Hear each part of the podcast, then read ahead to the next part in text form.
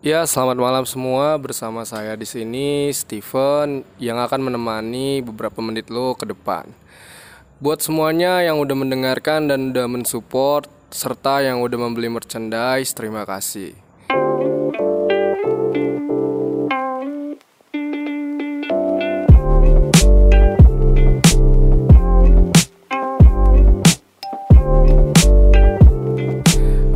Semuanya selamat malam dan selamat datang di Fine Out Podcast. Pada hari ini kita kedatangan tamu yaitu dosen saya sendiri yang namanya siapa Pak? Papa Nando. Ya, Papa Nando. Ntar bisa cek Instagramnya karena dia bener-bener seniman eh kondang gitu bisa seniman kondang sketsers kalau bisa dibilang cek aja Instagramnya Papa Nando Eh, pada hari ini kita akan membahas tentang berkarya untuk seni atau untuk uang. Oke. Jadi seperti itu. Kalau menurut saya sendiri pada saat ini banyak orang yang berkarya untuk sebuah uang. Dengan modusan agar mereka mendapatkan eh, Pundi-pundi. pundi-pundi uang untuk menikmati masa depannya gitu sebagai tabungannya gitu. Menurut Bapak gimana ini? Kalau Bapak sendiri termasuk yang di mana nih? Kalau boleh jujur, saya lebih kepada orang yang menikmati proses berkarya untuk diri sendiri. Jadi Bapak di bagian yang berkarya itu untuk eh, portofolionya ya. Iya, diri sendiri. Karena kalau saya terlalu money oriented, khawatirnya nanti uh, saya bingung mau berproses karya seperti apa yang bisa kejar pasar. Padahal menurut saya sekarang pasar itu sudah pinter. Dia udah bisa milah dan milih mana uh, kebutuhan untuk apa. Jadi menurut saya saya sendiri pribadi fokus mau berkarya bodoh amat nanti mau jadi apa ke depannya? Yang penting saya terus berkarya gitu. Karena menurut saya sendiri eh, sebuah angka bukan segalanya ya Pak ya. iya betul. Eh, bisa jadi oke lah eh, kita nggak usah munafik juga Eh, seniman juga butuh nasi seniman juga butuh beli paket kuota gitu Bener kan bener bener bener. Tapi di atas semua itu seperti yang sebelum-sebelumnya pernah saya sampaikan bahwa kalau yang namanya eh, kita berkarya sebaiknya jangan kejar target itu dulu. Biarkan itu mengalir, let it flow. Dengan begitu kita tidak akan terbatasi dan kita merasa bebas berkarya. Tuh dengar tuh. Jadi ketika kita berkarya, uang itu adalah sebagai salah satu feedback ya kan Pak. Betul, penunjang. penunjang kita dari apa yang udah kita kerjakan gitu, dari apa yang udah kita ciptakan gitu. Ketika lo ngebuat sesuatu itu dengan hal yang menarik, eh, orang-orang juga akan mengapresiasi dengan bentuk apa? Ya salah satunya adalah uang tadi ya kan Pak. Jadi menurut Bapak sendiri di zaman sekarang ini masih berlaku nggak sih orang berkarya untuk salah satu portofolionya atau koleksi dirinya gitu? Orang kalau misalnya berkarya untuk koleksi dirinya, portofolio dan apa pun itu bentuknya, menurut saya memang seharusnya seperti itu. Pun tidak menampik bahwa ada juga orang yang berkarya khusus untuk kejar target. Nah, ini adalah dua term yang berbeda dan menurut saya mana yang benar yang mana salah itu bukan apa ya hak kita untuk ngejudge apakah itu benar atau salah. Yang benar adalah dari dirimu sendiri. Kalau kau merasa eh, kau jujur terhadap dirimu oh oke saya mau berkarya untuk diriku sendiri dan untuk memperkaya hasanah jagat ya jagat persenian nah atau desain apa pun itu ya silahkan lalu di satu sisi kalau ada orang yang loh kan saya juga butuh makan dan ini itu. Iya bener sering seperti itu. silakan. Kalau memang kau akan eh, jatuhnya eh, eh, research based atau memang untuk ya untuk memperkaya pundi-pundi ya bukan bukan urusan saya untuk ngejudge itu. Karena di zaman sekarang biar pasar yang menentukan. Karena eh, nanti kembali seperti yang saya katakan eh, pasar sekarang itu udah pinter udah bisa memilah dan memilih mana yang untuk apa. Misalnya nih contoh ya pada suatu pameran gitu pak. Ah, ada s- ini eh, seniman yang saya demen banget nih namanya Kim Jong Gi dia asal mana tuh pak? Uh, sebenarnya dia orang Korea Selatan kalau nggak salah ya, tapi dia sekarang berdomisili di US. Kemudian dia sering bikin pameran dan apa workshop-workshop. Dia melakukan karya seni itu untuk dirinya sendiri. Kekuatannya dia adalah ilustrasi. Uh, seni bebas, Uh, kemampuan dia untuk merekam segala sesuatu aktivitas manusia di masyarakat, di keseharian, itu dirupakan menjadi karya eh, ilustrasi dan doodle gitu ya dan itu mengalir begitu saja tanpa kadang-kadang malah tanpa narasi yang jelas dia udah menciptakan, menciptakan. sesuatu gitu. betul ya hanya karena referensinya dia yang memang sudah lumayan oke sehingga ditumpahkan ke eh, media. Ada kertas kemudian dia menggunakan kuas dan tinta Cina ya tinta hitam gitu ya yang saya tahu. Eh, dan dan itu ternyata direspon pasar sangat baik. Jadinya apa? Jadinya ya seminar dan workshop. Maka dari itu eh, sebenarnya bukan bukan apakah kita nggak perlu tapi tetap yang namanya seniman perlu yang namanya pasar. Tapi eh, di situ Kim Jong Gi fokus dalam melakukan eh, fitrahnya dia atau pekerjaannya dia khusus mengerjakan apa yang dia mampu selebihnya biar IO atau pasar yang mengemasnya menjadi sesuatu yang layak kemas layak jual Tapi nggak menutup kemungkinan lah ya ketika dia mengadakan suatu pameran terus ada yang menawarkan beberapa karya seninya gitu ya kan. Betul, betul. Bahkan menurut saya ini ada versusnya nih karya mau di karya yang konvensional menggunakan kertas atau karya yang menggunakan digital. Nah, benar. ini ini menarik Zaman juga nih. sekarang nih ya, Zaman sekarang ya kan. Enaknya digital kita bisa jual prints dan cetak sebanyak-banyaknya bisa di aplikasi di kaos, di branding atau di stiker mobil, di baliho-baliho skala berapa Banyak medianya gitu. bisa diedit, bisa diginiin, gituin. Zaman sekarang apa yang nggak bisa diedit? Tapi menariknya karya konvensional adalah karya itu hanya di kertas itu saja, sehingga itu menjadi sangat limited edition dan Tidak bisa diubah gitu. itu ibaratnya piala piala bergilir di tangan siapa karya itu berakhir. Nah, dialah yang layak ngecap itu harganya berapa. Contoh uh, karya Lukisan Mona Lisa tuh Pak. Nah, contoh nih ya lukisan Mona Lisa. Terakhir dia adanya di mana? Katakanlah di Amerika di Mr. John. Mr. John eh, ternyata dua minggu berikut dia di calling sama Mr. Orang di Boston gitu ya. Ah, Mr. siapa? Bill gitu. Mr. Bill eh, nanya, Mr. John, berapa nih harganya? Ah, saya bilang satu miliar US. Oke. Kemudian tawar menawar jatuhnya 800. Tapi eh, seperti hukum ekonomi, seperti hukum kau jual beli properti, pasti akan berkembang. Pada akhirnya Mr. Bill akan menawarkan ke penjual berikutnya itu seenak udele artinya semau-maunya dia. Karena apa? Limited ya. limited cuman ada di kanvas itu dan eh, zaman sekarang karya itu diproteksi dengan sertifikat dan dijaga oleh ahli forensik ya dalam artian begini untuk mengassure atau untuk menjamin karya itu asli dia tuh di bawah mikroskop di diceknya jadi eh, benar-benar seperti apa eh, satu scene kejahatan atau eh, membutuhkan seorang forensik untuk mengecek keabsahan atau keaslian dari cat-cat tersebut. Ini cat udah berapa lama, kemudian kainnya menggunakan kain apa, kadang-kadang meskipun ketempelan uh, sidik jari orang banyak tapi sidik jari yang asli atau si kreator yang asli itu ada sehingga itu nggak bisa lagi dibohong-bohongin zaman sekarang itu sudah sangat berkembang dan detail gitu. sangat detail. Bahkan dari kainnya pun bisa terdeteksi ini bukan beli kemarin sore gitu loh.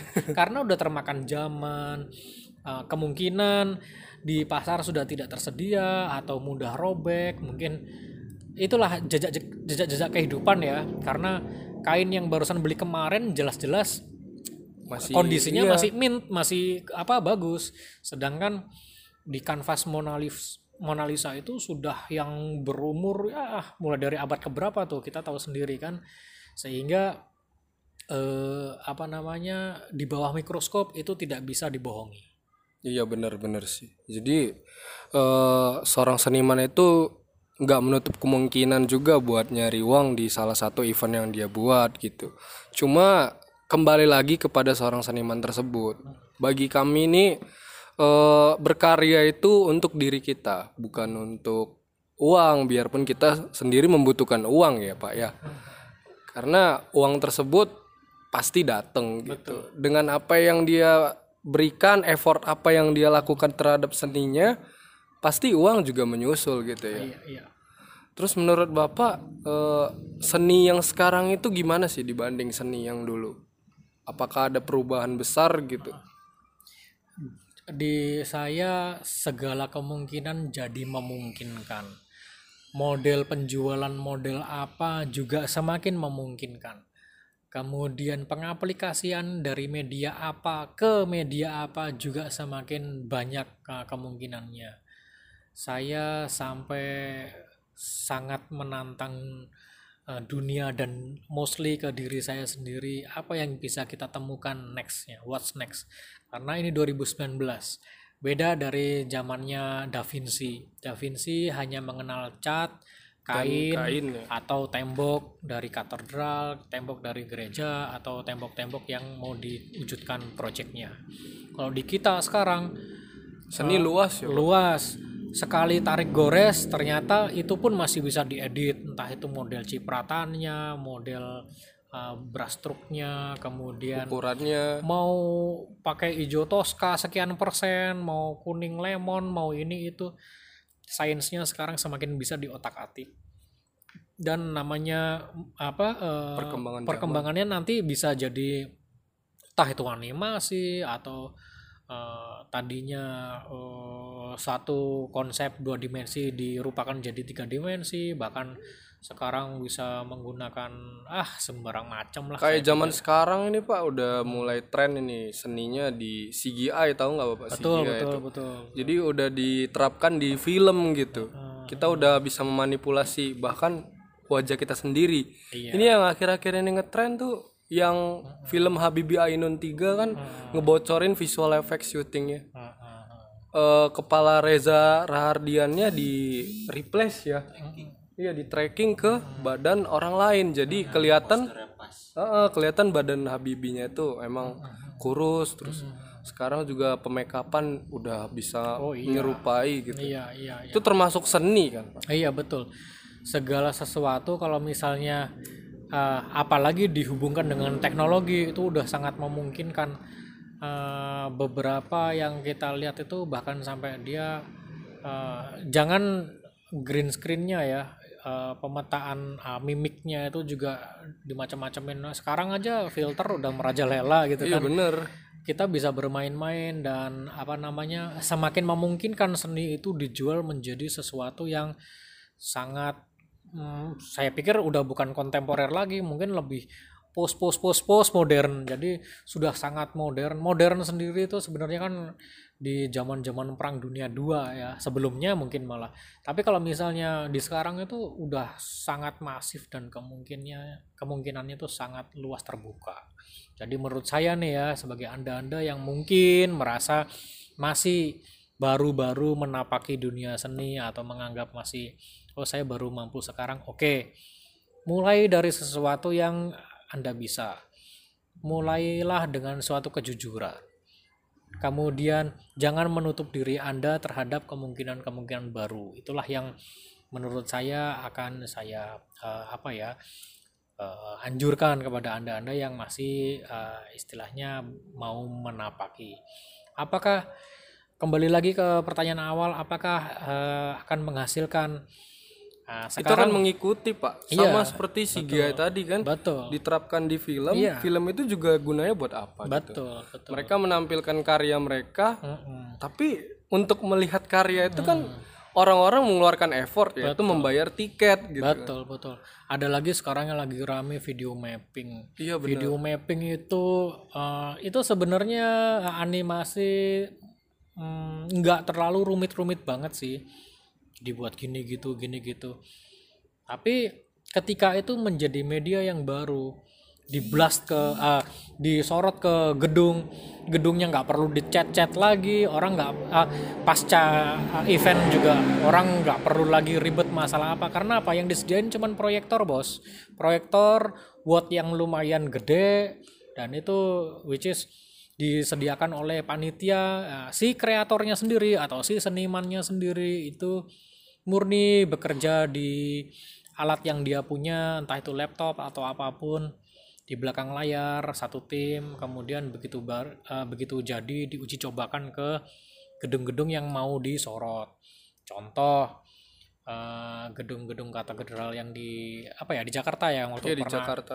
yang pernah saya lihat itu itu dia lah langsung disorot ke situnya dan beres acara ringkes aja udah tinggal diberesin kabel-kabel diberesin tidak merubah konstruksi sebuah katedral tersebut. Kemudian uh, saya pikir juga nggak ada yang dirugikan karena uh, biasanya kalau tempat itu yang paling uh, event yang paling ribet adalah uh, pascanya. Karena kan biasanya harus dikembalikan ke awal dicat kembali dan itu kan bisa memakan waktu dan biaya yang sangat-sangat gitu kan tapi kalau sekarang video mapping begitu proyektor mati udah aja tinggal gulung kabel semua bungkus dan sama-sama happy ya kan sama-sama salaman beres deh gitu. jadinya manipulasi secara realistis ya kan mm -hmm. bener jadi Yoi. semacam hologram lah ya, ya. itu yang lagi ngetrend sekarang mm -hmm. dan kita nggak menutup kemungkinan bakal ada lagi yang lebih ngetrend betul yang di luar dugaan kita gitu. Betul. Yang pernah saya lihat nih di media bebas lainnya, media uh, yang menurut saya juga kebaruan dan mengawinkan antara seni dan teknologi adalah uh, berdansanya lampu-lampu di bawah drone. Oh. Drone-nya itu ada sekian banyak gitu ya. Kemudian dia telah diprogram dia menarinya di ketinggian berapa, kemudian dengan koreo yang seperti apa, kemudian hanya berdurasi berapa. Kenapa kok hanya berdurasi berapa? Karena berbasis baterai si drone tersebut. Oh berarti uh, perkembangan dari kayak open seremoninya semisalnya sepak bola tuh ada pesawat tempur jet tempur gitu ya. Oh, jadi penggantinya sekarang udah ya, drone. Itu kalau menurut saya masuknya ke performance arts ya. Jadi di mana uh, performance-nya itu uh, sekarang malah lebih liar lagi. Ini menggunakan teknologi yang tadinya belum ada di zaman tahun-tahun uh, ya abad 18 nggak ada dong drone gitu kan. Kalau di sekarang 2019 itu kurir aja ada drone sekarang. Nah, kurir aja ada drone. Oke okay lah. Tapi dalam hal ini pasti ya ada yang namanya pro kontra harusnya Bener.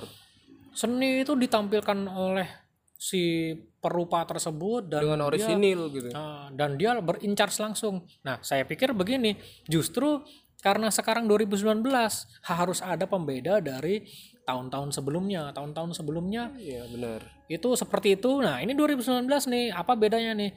Malah yang lebih gila lagi kemarin-kemarin saya nonton di YouTube ya ada orang bikin robot robotnya itu main band bandnya itu wah gila deh. Jadi robotnya tuh beneran beneran ngegitar gitu ya. Gitarnya gitar konvensional biasa tapi yang memainkan itu adalah robot dan robotnya itu bener-bener headbanging. Beberapa robotnya tuh bener-bener muter dan dipersonifikasi banget. Yang saya saya menarik pada saat itu ialah eh, saya tertuju kepada si basis basisnya. Saya nggak mau nyebut ininya ya mereknya ya. Iya. si basis tersebut dia tuh eh, nggak banyak begajulan apa ya begajulan ya? Nggak nggak terlalu Nggak banyak liar liar, gitu. gitu karena apa? Eh, si basisnya ya diam aja. Di kenyataan band-band atau apa pun yang sudah pernah terjadi memang rata-rata basis itu kan lebih slow ya lebih slow. lebih santai ya. Justru yang gitaris tuh yang liar. Nah di situ juga dirupakan seperti itu. Drummernya liar gitarisnya ri- liar eh, kemudian vokalnya juga gitu tapi basisnya diem. Cuman manggut-manggut gitu aja. Dan itu semua dari robot. Kemudian eh, itu adalah sesuatu yang menurut saya sangat liar. Adapun band yang dulu pernah dirupakan seperti animasi salah satunya adalah eh, punyanya Damon Albarn yaitu apa namanya band apa itu namanya? Band rocker juga nggak ya? Eh, aduh lupa lagi dah. Dan- ya itulah. Jadi dia tidak kelihatan personelnya di mana ternyata begitu live dia sama aja. Yang tampil tuh animasi tapi eh, apa bandnya itu eh, nyata. Musiknya yang dimainkan itu nyata Jadi konsep mereka seperti itu bukan gitu ya. bukan rekaman bukan apa tapi yang Emang yang konsep dikan- sih ya. eh, cuman pada saat itu eh The Gorillaz ya kalau nggak salah ya maaf The Gorillaz itu ya dia tuh waktu konser pertama itu orang-orang sempat nggak bisa menerima karena orang-orang menunggu dan banyak yang mengira ini pasti Prank? Damon Ah, ah. ternyata begitu ditampilkan ternyata yang tampil itu ada animasi animasi besar di siang hari. Banyak yang mengira itu fraud. Banyak yang mengira itu suatu penipuan. Padahal menurut saya eh, Itu adalah keunikan ya. hal-hal yang kayak gitu tuh yang harusnya dimunculkan. Rata-rata orang memang lihat aksi panggung yang liar atau apa. Menurut saya it's so late so 70s sangat ah, Udah 70-an banget. Dan gitu ya. menurut saya ya memang harus ditampilkan eh, hal-hal yang baru bahkan eh, kalau yang kayak gitu tuh kan animasi yang ditampilkan. Di Jepang juga ada tuh yang kayak gitu. Jadi band yang ditampilin itu bukannya aksi liarnya si gitaris atau drummer atau vokalis tapi animasi full. Sehingga orang menikmati animasi secara live dan musik live secara animasi entah. Itu gimana? Tuh sesuatu yang udah sangat baru Jadi kayak nonton bareng gitu ya. nonton bareng bener. Nonton bareng tapi musiknya live. Bener-bener ada Di balik layar lah ya. Ah, di- ada distorsinya juga ada yang apa hal-hal yang tidak terduga juga. Tapi eh, si si kreatornya tidak tampil di stage Benar-benar. Jadi zaman sekarang itu ketika kita berkarya emang nggak menutup semua kemungkinan sih gitu. Ketika kita pameran aja terkadang ada tuh orang-orang yang memang menawarkan gitu. Untuk zaman sekarang juga buat kalian-kalian sikap yang harus kita ambil itu ya menerima gitu ya, Pak. Iya. Kita eh, sekarang sebagai eh, seniman atau desainer, kita justru yang memunculkan kemungkinan-kemungkinan baru. Kita ciptakan sama-sama menciptakan satu konsep yang aneh, yang liar supaya apa? Orang supaya dikejutkan oleh hal-hal yang baru sehingga eh, Lebih dunia- menarik gitu ah, ya. dunia dunia itu tidak monoton justru Ada eh, perubahan. ya justru hal-hal yang baru dunia bisnis atau apa itu semua bermulanya dari kesenirupaan Ah, sesuatu yang invention sesuatu yang penemuan-penemuan baru tadinya ditemukan oleh orang-orang gabut yang mungkin kelebihan tenaga gitu kita ambil contoh nih ya The Wright Brothers penemu si pesawat Benar.